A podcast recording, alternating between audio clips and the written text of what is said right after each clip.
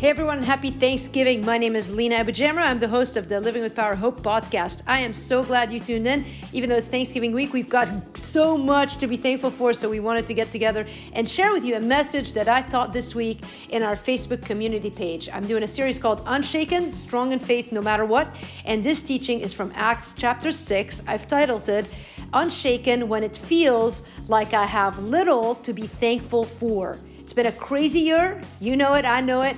Sometimes it's hard to find everything we're thankful for, uh, but a look at Scripture would show otherwise. So I pray that this message will encourage you as it has encouraged me. I know that the story of Stephen is going to pump you up and focus your eyes on Jesus. At the end of it, I'm sure that you're going to be more thankful than you were when you started this teaching. So thanks for tuning in. I hope you'll come back next time. In the meantime, listen up, lean in. God's got a great word for you today.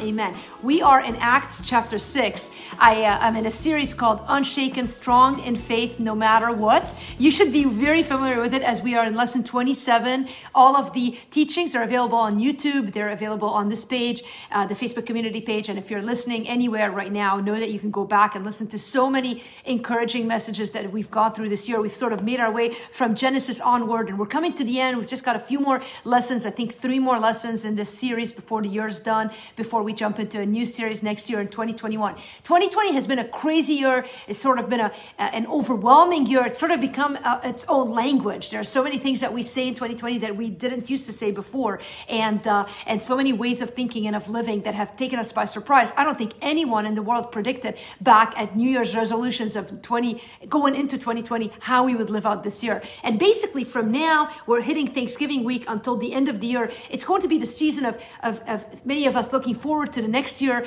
and, and many of us sort of expecting that something magical is going to happen on December thirty-first of twenty twenty, as if some, you know, new thing is going to surface. And I, I think we need to taper our expectations in some ways, because the truth is that we're going to go on until the Lord gets us into the next season. But as we start this, this season of Thanksgiving, what I want to focus our uh, minds and our hearts on is on Thanksgiving, and specifically how to stand unshaken when it feels like I have very little to be thankful for. Four. Now, again, some of you are hyper-spiritual, you're much more godly than I am, and you might listen to that and go, we always have something to be thankful for. I mean, I get that. But the truth is that there are seasons in life when it just doesn't feel like it. There are difficult seasons. I mean, I look at a life that was not an easy life, and yet a rich life. And this is the man, Stephen. He's the first martyr in uh, Scripture, which, uh, in the New Testament, I'm sorry. So you're kind of, you're, there were many who died for the sake of God in the Old Testament, but in the New Testament, uh, Stephen is the first martyr post the resurrection of Jesus. And he, um, of course, I've given you the uh, sort of spoiler alert. You know where the story's going. So already it uh, humanly doesn't sound like a comedy. It doesn't sound like a happy ending in a sense. It sounds like a tragedy. And we're going to see, weave the story in, and we're going to see how uh, what looks like a tragedy often is not. And, and, and the hand of God is not. And so uh, you might be living your own tragedy right now. You might be thinking about the kind of year you've had. Maybe you're living through some circumstances right now that have left you literally shaking and questioning and confused. Listen, I'm familiar with that place. I, I know uh, that the weight of pain and, and waiting seasons that go on and on and on, and sort of wondering, God, what's happening here in this space? And and and, and here's this man, we're going to look at Stephen, who is walking in a, in a very difficult time, and yet he shines so brightly for the kingdom. And, and so in a season where it feels, and again, emphasis on the word feels, like we have very little to be thankful for, uh, I think our eyes are going to be open to three areas. As usual, I'm going to give you three points uh, of, of gratitude. Gratitude, and I, I believe this story is going to move you. So let me read you just a little bit of verses here in Acts chapter six, setting the stage of what we're going to talk about. Uh, the, the writer uh, here, Luke, writes, now in these days, what days? Well, they were the post-resurrection days. This is post-Pentecost. The Holy Spirit has come upon the believers. There's a revival happening. Even though Jesus has died, he's resurrected. The very disciples who had abandoned him at the res- at the cross now are in full force, on fire, prayer meetings. You know, in fact, chapter five of Acts is a scary chapter where Ananias and Sapphira had lied to the Holy Spirit and had dramatically been killed by the Holy Spirit. It's a, it's a so sobering uh, chapter. And in the midst of this, God is still working heavily in the church, and it's growing. And, and, and as you, many of you who have been in church growth, it's good, but it's also hard. And you might be walking in that right now. And as the more a church grows, the more there's opposition happening, the more there's tensions happening. And this was happening in this time. In fact, that's what these days were. It was uh, it was persecution from outside that was starting, but there was also some turmoil from within. And so here, here is uh, what Luke writes. Now, in these days, when the disciples were increasing in number, a complaint by the Hellenists arose against the Hebrews because their widows were being neglected in their daily distributions. So there was this big faction in the church, so to speak. There were the Hebrew uh, Jewish Christians now who put their faith in Christ, and then there was the Hellenists, which were the Jewish people that were from the diaspora that, that identified more with the Greek culture. And, and they looked down on each other. The Greek, you know, the Hellenists thought that the Hebrews were, you know, super rigid and hyper-legalistic, and then the Hebrews thought that the Hellenist Christians were sort of like, you know, like following the culture and catering to the culture. And so they didn't get along very much. And so in this uh, setting, uh, they started talking against one another, and, and the Hellenists arose against the Hebrews because their widows were being neglected in the daily distribution. Whether that was true or their perception, it's uncertain, except that it was serious enough that in verse two, the twelve, the disciples, um, uh, the twelve disciples who are now the apostles, summoned the full number of the disciples and said, "It is not right that we should give up preaching the word of God to serve tables. Therefore, brothers, pick out from among you seven men of good repute, full of the Holy, full of the Spirit and of wisdom, whom we will appoint to this duty. But we will devote ourselves to prayer and to the ministry of the word." And what they said pleased the whole gathering, and they chose Stephen, a man full of faith and of the Holy Spirit, and Philip, and Prochorus, and Nicanor, and Timon, and Parmenas, and Nicholas, a proselyte of Antioch. Mind you, all um, seven of those men were uh, of Greek uh, background. You know, they were not of the Hebrew background, but of Greek background. So it was it was a very interesting uh, move of the disciples, the leaders of this church. They did the right thing. They were led by the Spirit of God, and they chose men that would lead in this need. Rather than causing a faction, splitting the church, fighting amongst one another, they prayed and they got together and they said, well, this is a good idea. And, and, and they still saw the importance of preaching the word. And so they were able to work through this situation in such a healthy fashion. And you're going to see in a minute, the result of that was very good. And in fact, here it is. Um, it says in verse six, they sat before the apostles and they prayed and laid their hands on them. And, and here's verse seven, the result. And the word of God continued to increase, and the number of the disciples multiplied greatly in Jerusalem, and a great many of the priests became obedient to the faith. So, so already the church is growing, increasing in number. There's there's a problem in the church. People don't see eye to eye. Very familiar language. Again, every week we've studied this uh, stories of scripture. We've seen how much of the culture of back then is similar to now. And here we see this tension in the church of people who sort of have, you know, they want the same thing, but they're looking at it from a different lens, and they're fighting amongst each other. And, and, and by God's grace, there's a peaceable resolution here. And, and the result is more fruit and more revival. And even the priests were becoming obedient to the faith. Now, in that big movement, also now we're going to focus in on this man, Stephen. And so it says in verse eight, and Stephen, full of grace and power, was doing great wonders and signs among the people. Then some of those who belonged to the synagogue of the Freedmen, as it was called, and of the Cyrenians, and of the Alexandrians, and of those from Sicilia and Asia, rose up and disputed with Stephen. But they could not withstand the wisdom of the Spirit with which he was speaking. Then they secretly instigated men who said, "We have heard him speak blasphemous words against Moses and God." And they stirred up the people and the elders and the scribes, and they came upon him and seized him and brought him before the council. And they set up false witnesses who said, "This man never ceases to speak words against this holy place and the law. For we have heard him say that this Jesus of Nazareth will destroy this place and will change the customs that Moses delivered to us." And gazing at him, all who sat in the council saw that his face was like the face of an angel. Now, a lot, a lot is happening here. And I want to back up a little. We're talking about standing strong, unshaken, when it feels like I have a, I have little to be thankful for. And so it, in some ways, there's a lot of good things happening, but we're about to enter a dark time for the life of Stephen, at least the appearances of what was happening. And, and so you could easily look at this and go, man, this is a, this is a difficult time. In fact, here, here's the first point in today's teaching. I'm gonna give you three thoughts. Number one, uh, the life that is unshaken sees God's direction in difficult choices. We're going to focus on how to feel and practice gratitude in a season where it might not feel like we're very grateful. Things are happening that are outside of our control, outside of our desire, maybe things that are stealing our comfort, uh, dissensions that we didn't foresee. And, and in it, we can be unshaken. And part of standing unshaken is the ability to give thanks in those moments. Well, the life that is unshaken or, or giving gratitude to God in those seasons sees God's direction in difficult choices. There's a clear path happening here. As difficult as the outside circumstances are, there is a clear path that God is paving in the early church. And that path started, of course, we know the story of the Bible started in Genesis, and we see the path that was set before the birth of Christ, how, how everything in the Old Testament was, was leading up to the birth of Jesus Christ. We see the life of Christ. We've spent a couple of weeks together in the Gospels, and of course, the Gospels are the story of Jesus. And then we jump into Acts, where now Jesus, by the way, who, who came to earth in order to die. And so even the life of Jesus that looked like it had a difficult course was very much intentional. It was not a surprise to God. It was very much under the control of God's sovereign hand. And so here is this path that God has been setting. Now Jesus is born, he dies, he rises again, but the story's not over because there's a window of time between that ascension of Christ until in the return of Christ. We're now living in that season. And so in Acts is the beginning of that season, and we're now living in that church season where we're waiting for the return of Christ. And, and in it, there's n- no accidents.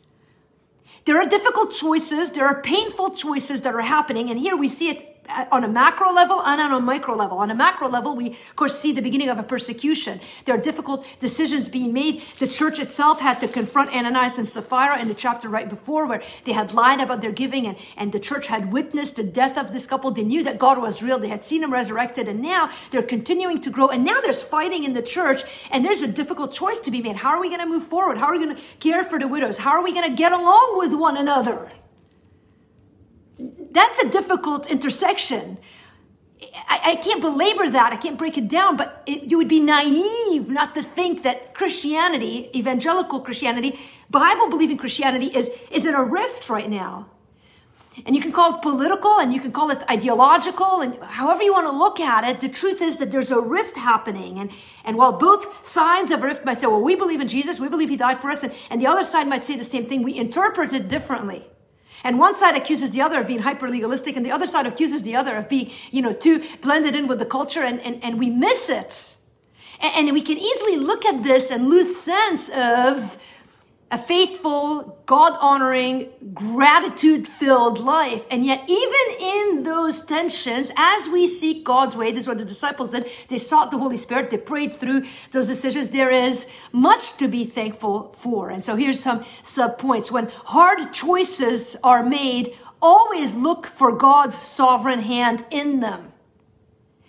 The difficulties that were in the church were not a surprise to God. In fact, God had a plan. He had already predetermined those seven men who would rise up. He already knew that Stephen would rise up even among those seven. Some of the names of the seven I'm not that familiar with. I'm sure you're not that familiar with, but Stephen sticks out. Philip sticks out. These guys had massive stories in the Acts of the Apostles.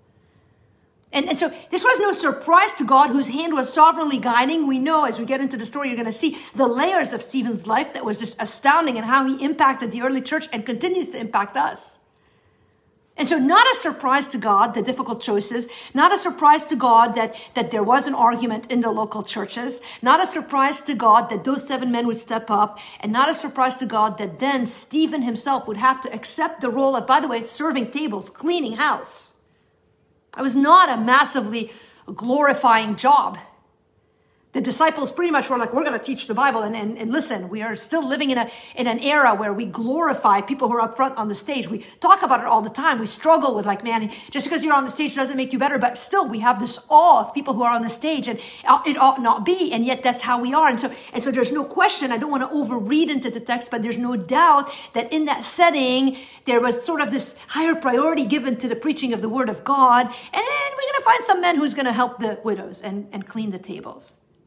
And yet Stephen steps into this role, as do the other six men that were chosen, and they serve God so faithfully. In fact, when hard choices are made, always look for God's sovereign hand in them. Here's another sub-point. When hard choices are made, it's up to you to decide how you're going to respond to them. You can respond in angle, anger. You can respond in, in, in running and escaping and, and quitting. You can be like, man, I'm not, I don't want part of that. You can cancel culture. Just click that dislike button, unfollow button. You can do all those things. Or you can do what Stephen did, which is step up to the plate, go where he's needed, serve where he's asked to serve, and do it faithfully. In fact, he goes above and beyond because he's called now as a deacon to serve tables, to clean tables, to help the widows.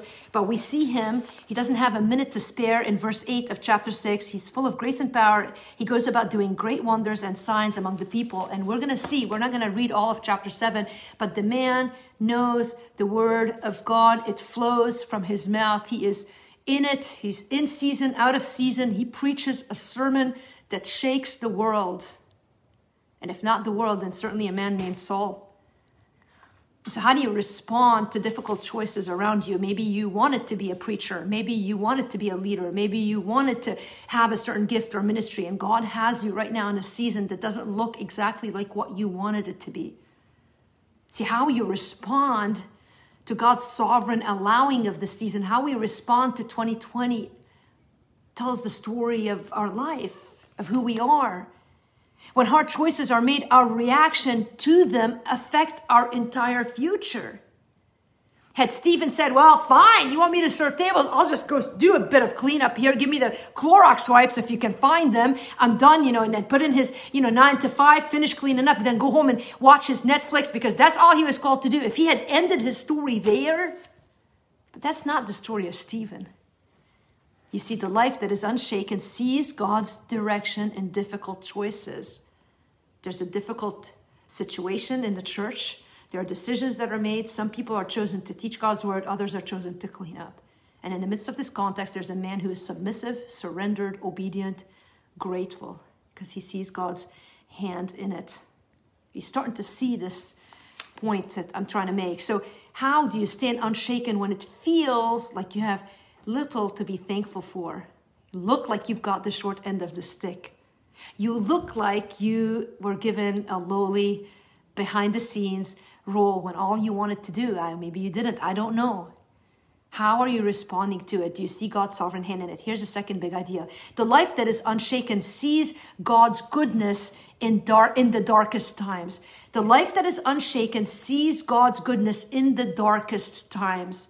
And so this is a dark season uh, that, that the church is stepping into. It is a fruitful season, but a dark season. And mind you, have you ever noticed that some of our most fruitful seasons in life are some of our darkest seasons in life?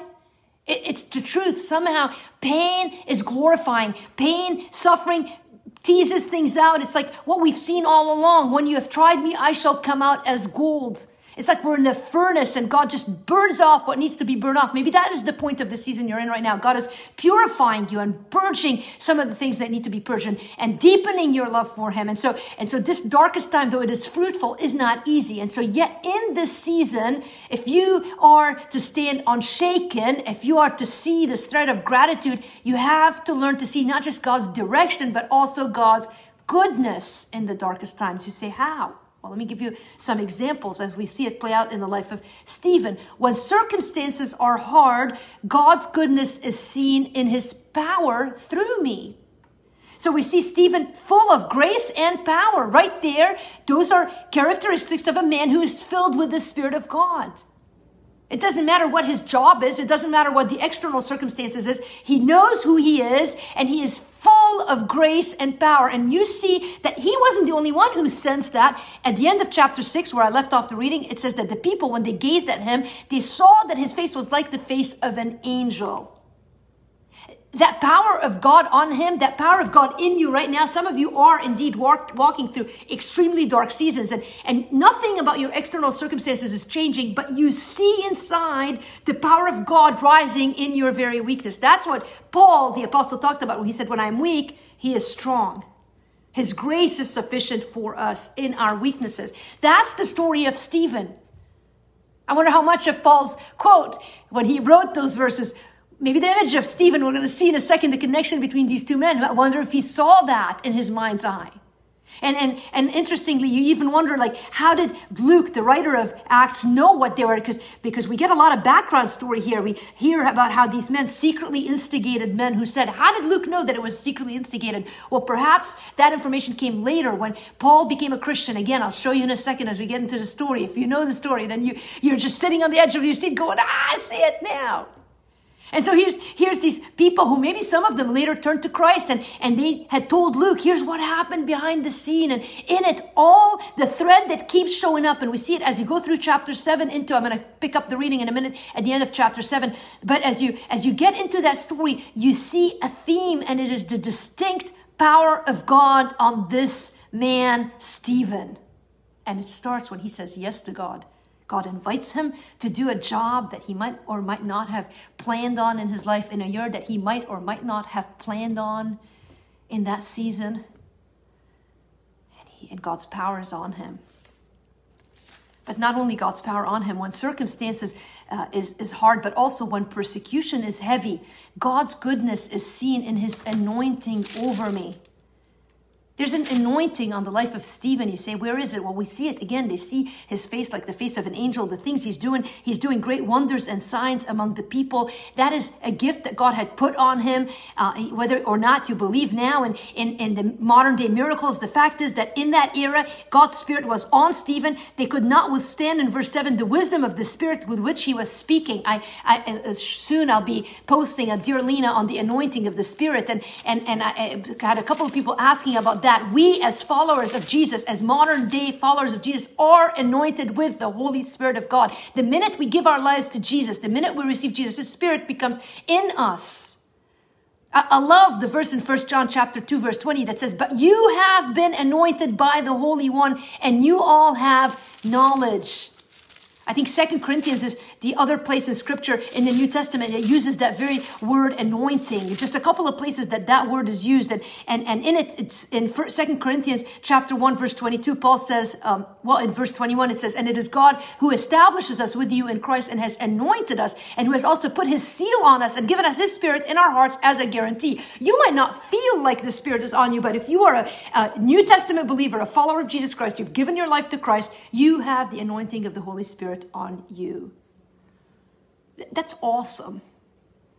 In an era, in a year, in a season where it's so hard to see gifts, it's easier to critique, it's easier to look at the cup half empty. All the opportunities that we were hoping for that have not happened, dreams that we had in our minds, plans that we had made that have not come to fruition. It's easy to forget that in it there are gifts that God has given us, his power in us, his anointing on us. So that no matter what you're facing right now, that is your strength, believer. The question, as Paul often asks, is, are you yielding to the flesh or to the Spirit? Every day as you wake up, who are you saying yes to? It's a moment. Now, though the Spirit comes and anoints you at salvation, he lives in you, he's sealed forever. There is a relational yielding that happens where you're, you're now you're not just baptized in the Spirit, but you're filled with the Spirit. So that moment by moment, you can either live in the Spirit or live for the flesh. And so whenever you want your way and insist on your thing and feel a deep ungratefulness, then usually you're given into the flesh. And, and, and those times in your life when circumstances are hard and you don't see the way out, but you still trust God and, and you speak the truth in love and, and, and you try to do the right thing no matter what, and, and, and, and, and, and you pray and you... on and on, the things that Stephen did, you serve in the capacity that you can, and, and you say yes to the Spirit, and each yes draws you closer to an overflow of his Spirit and his power over you. So when pain is undeserved, so not just when circumstances are hard and persecution is heavy, but when pain is undeserved, God's goodness is seen in his glory through me. God is glorified somehow through our suffering, in the way that we respond to our suffering. I'm going to skip chapter seven a bit and kind of fast forward into the end of the sermon. But by the way, if you want an awesome sermon of the story of the Bible, you don't need to read the entire Scripture. You can literally go to Acts chapter seven and you can learn the story of God as you read the words of Stephen from verse one until verse fifty-three, which is the sermon that he gives. This guy's incredible. Think about it. He's in an age, I don't know who could read in that age. Was he literate, illiterate? Who had grown up teaching him? Was it his mother who told him the stories? He knew the word of God inside and out. And it flows out of his mouth. I'm sure the Spirit of God spoke through him in that, in that sermon. But he speaks powerfully. He speaks the truth. And he ends it in verse fifty-one with a, with a convicted call to truth. By the way, Stephen is the only one who gave that sermon. There's seven of them, the men of good repute. There's the disciples. But we see this sermon. Sometimes we all feel compelled all the time to preach all the time. I'm struck in Scripture how God sometimes uses us to speak loudly and other times to be silent. In this setting, in this place, Stephen was asked to give a sermon. And the end of it was a very direct sermon where he confronts the culture and he says, you stiff-necked people, uncircumcised in heart and ears, you always resist the Holy Spirit. As your fathers did, so do you. You have to be fooling yourselves if you don't think in the next years ahead, you and I as followers of Jesus will not be called at some point to speak a hard truth. We don't need to do it every day. We don't need to do it harshly. We need to prayerfully seek when it's the right time to do it. But there will come a place where we might need to speak words that are direct and hard to a culture that is in desperate need for truth. Are you ready for that day? But you see, God's hand is on Stephen. He's not speaking out of line. He's not doing it to, to just to tick people off. He's doing it under the compulsion of the Holy Spirit. And And the result is, is, is not immediate revival.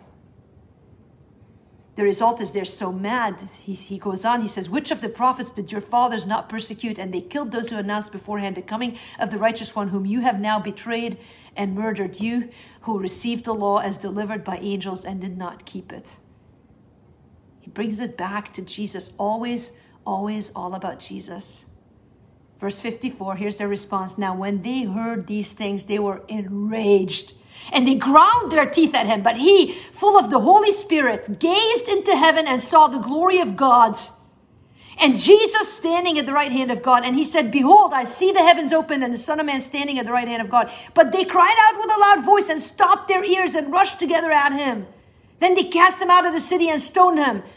And the witnesses laid down their garments at the feet of a young man named Saul. And as they were stoning Stephen, he called out, Lord, Jesus, receive my spirit. And falling to his knees, he cried out with a loud voice, Lord, do not hold this sin against him. And when he had said this, he fell asleep. The first point in today's teaching is the life that is unshaken sees God's direction in difficult choices. The second point is the life that is unshaken sees God's goodness in the darkest times. These are dark days for the early church. And the third point is this, the life that is unshaken sees God's faithfulness in the worst outcomes. I, I'm just in awe of the way this early church and what was happening there resembles what we're going through today with, with one big difference. I, I try to picture how we in twenty twenty would be, how we would try to act in the same setting. And I promise you, that our response to this would not be much like Stephen's right now.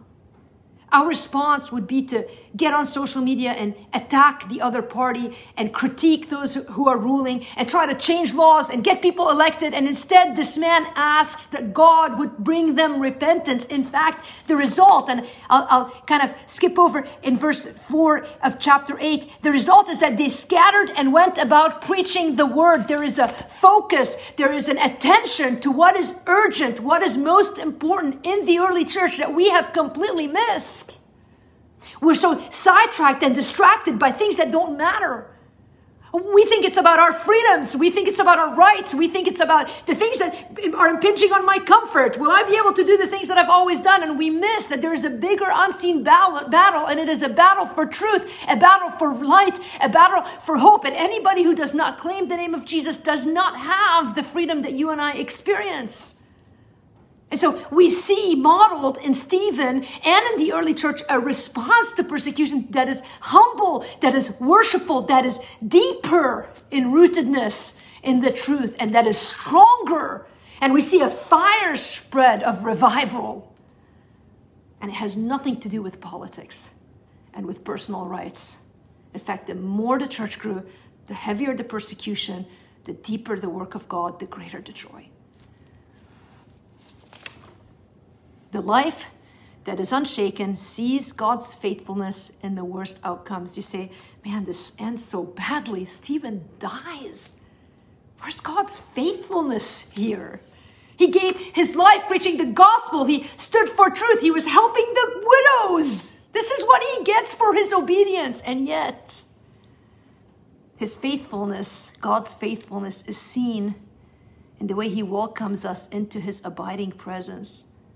We see it so visually. In fact, scripture, those who've written about this, say that the only picture of Jesus standing up in heaven is this picture here. He's always sitting at the right hand of God, except when Stephen is about to die, Jesus stands up to welcome him into heaven.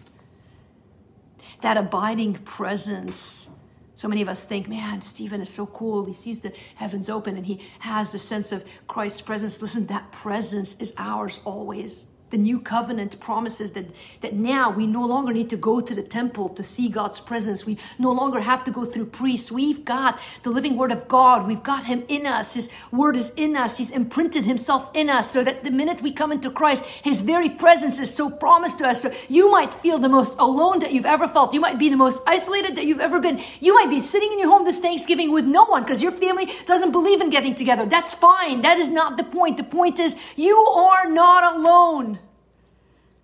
His presence is with you. He's faithfully with you, always with you, whether like Paul, you're in a jail cell writing half the New Testament, or you are with hordes of people celebrating a supper. Christ's faithfulness welcomes us always. He will never leave us, never forsake us. We can boldly declare that, even in the worst outcomes. His faithfulness uses my pain to influence others for good. I've hinted about it already in the few minutes that I've taught this now, the last few minutes, but we see it glaringly. You say, man, why do you keep bringing us, bringing up Paul? Well, because the legacy of Stephen, the first martyr, is directly related to the Apostle Paul, arguably the greatest Christian in the New Testament. And so, so, so Stephen falls onto his knees. He says, Lord, do not hold this sin against them. And when he had said this, he fell asleep. And in chapter eight, verse one, it says, and Saul approved of his execution. You might be wondering who was watching this besides Jesus. The people were enraged. Were they thinking clearly? We don't know where the disciples were. There's no mention of them. But one thing we know is that there is a man named Saul, and he's called for the death of Stephen. It's just one chapter later that the apostle Saul, or the apostle, the, then Saul, the apostle Paul, has his in- conversion encounter with Jesus. How much of Stephen's story softened Paul, Saul's heart? How much of Stephen's story stuck with Saul? He was only one of many Christians that Saul killed. We know by the writings of Paul that his past life, though he was forgiven of his past, though he knew that there was no condemnation, he's the one who wrote these words, that his past was behind him, his eyes were to the cross. Though he knew that, we also know that he was, he never forgot what Christ had saved, saved him from. And I wonder how many times in his mind's eye, he would close his eyes and see the face of Stephen. The life that is unshaken sees God's faithfulness in the worst outcomes. Listen, God's faithfulness uses my pain to influence others. Some of you right now, you're hurting. God is using your pain to influence those around you. You might not know it. You might never learn it. You might die and go on to eternity and never know the impact on a soul in your life. And lastly, the Christ's faithfulness sustains my part in God's big story. It's twenty twenty, the end of twenty twenty, one of the arguably worst years that we've had in decades. I think about the year of nine eleven. It was a bad year, but not as bad as twenty twenty. It's been a hard year. And, and as we now start moving into twenty twenty-one, the realization that January first, twenty twenty-one is not bringing about change is, is sort of sobering. The idea that we're still going to be in masks, still isolated, still under all these rules, still wondering what will happen. It's a sobering reality. And yet how many of us thought that we would be sitting here talking about a man named Stephen. I wonder how many people back in the early church, when this happened and they gathered together maybe to mourn the death of Stephen, how many of those Hellenists, I wonder those early Christians who remember when there was that fight in the church and the Hellenists and the Hebrews and the ladies that were ministered to by Stephen, I wonder if they gathered together and shed some tears and, and felt that pain and then had to scatter. They couldn't even mourn for a while. They had to scatter because there was a persecution. So they had to go out and, and separate and be in different places and spread the word of God and live faithfully. And I wonder in those early days, how many of them really thought that we in twenty twenty would be talking about them back then and, and, and drawing strength from their stories back then? How many of them really understood their place in God's big story? You and I have no idea how our story plays out in the great story of God's kingdom. But what we're promised is that we do play a part in it. Listen, if you are in a season right now where you have little to be thankful for, the life of Stephen reminds us that you can stand unshaken. You can overflow with gratitude because of God's direction in difficult choices, because of God's goodness in the darkest times, and because of God's faithfulness in the worst outcomes.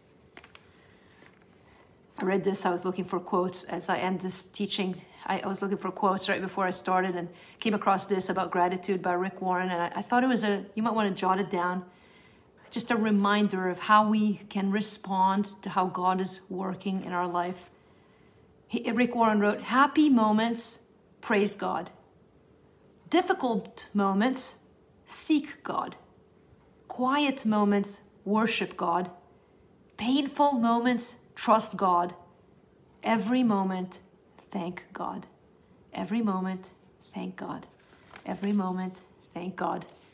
In a year where we might have little to be thankful for, it turns out that we have much to be thankful for, but they may not be the most obvious things. Will you take on that challenge this week? Would you, would you ask God to open your eyes to His direction, His goodness, and His faithfulness, no matter what you're going through right now? In a moment, we're going to pray. As we get ready for that, do the usual. You can uh, put up your prayer requests over on the wall here. Many of you have been leaving comments. Uh, if you're watching this later in the week, maybe maybe you've had a challenging week with Thanksgiving. Maybe you've been uh, not celebrating the way they usually do. Tensions in your home. Maybe you're in a uh, wondering what's going on with your relatives who are at the hospital. You can't be with them. We want to pray for you. We want to pray for health needs. Uh, we have so, so uh, much to learn from the story, so much to take in, to consider. How are we reacting to what's happening around us in the church and outside of the church? Are we readying our hearts for revival? A huge revival happened in the early church, and it started at the seed of uh, the blood of the martyrs, people like Stephen, the first martyr of the New Testament, and then many others after him. Uh, Paul would eventually be killed for the kingdom. There were many others. The disciples, eleven out of the twelve, died for the sake of the gospel. Uh, and they counted it as loss, their life as loss, for the sake of knowing Christ Jesus our Lord. Whatever it is that you're going through that seems challenging right now, can you can you declare like the Apostle Paul did in Philippians three, man, I count it as loss for the sake of knowing Christ Jesus our Lord. That is what we're here for. That is what we want to declare and live, and we have His anointing to help us do that. So let me go ahead and close us in prayer. Well, I told you you're going to love the message. Isn't it awesome to think about all God has done for us? Listen, you and I can stand strong no matter what, full of gratitude, even when it seems, humanly speaking, that we have little to be thankful for. I pray this message has encouraged you. If you haven't subscribed to our podcast yet, please do it today. Share this message with a friend. Above all, we'd love for you to come back. Next week, we'll be back to Dear Lena, and you can send me questions about anything related to God, life, and culture at dear lena at living with power dot org. Also, if you like this message and want to hear more of it, check into our Facebook community page. All you need to do to access it is go to living with power dot org and click on the blue box that says join our community at the top of the page. I would love to see you live on Thursday nights at seven p.m. Central, where I teach every week something from Scripture, and I can't wait to see you. In the meantime, have a great week and happy Thanksgiving.